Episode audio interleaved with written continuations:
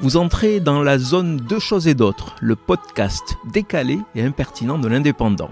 Je suis Michel Litou.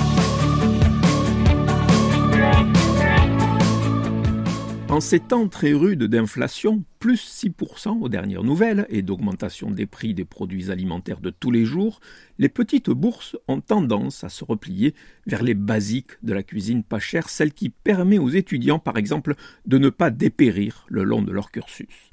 La reine du petit prix reste la coquillette.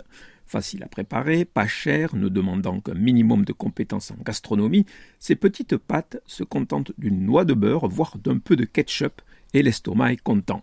Les papilles un peu moins, mais pour le prix, il ne faut pas trop en demander.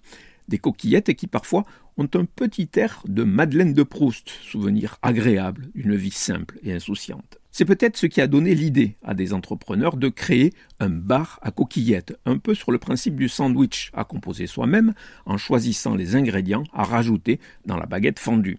Le bol de coquillettes peut être nappé de sauce au fromage, agrémenté de boulettes de viande, recouvert de gruyère râpée, voire relevé avec quelques copeaux de truffes.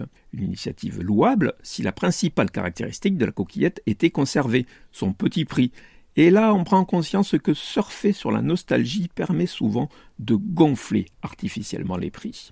Car le bol de coquillettes, même avec un peu de truffe, à 11 ou 13 euros, cela représente une marge de plus de 10 euros.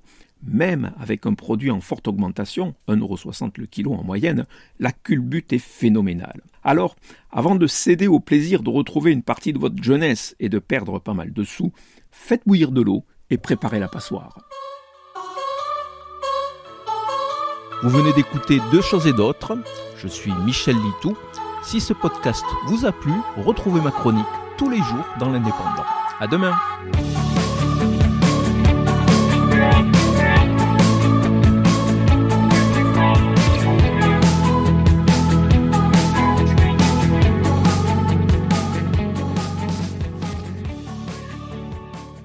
Retrouvez cette émission et toutes nos productions sur Radio Indep et en podcast sur l'indépendant.fr, nos réseaux sociaux et votre plateforme de streaming favorite.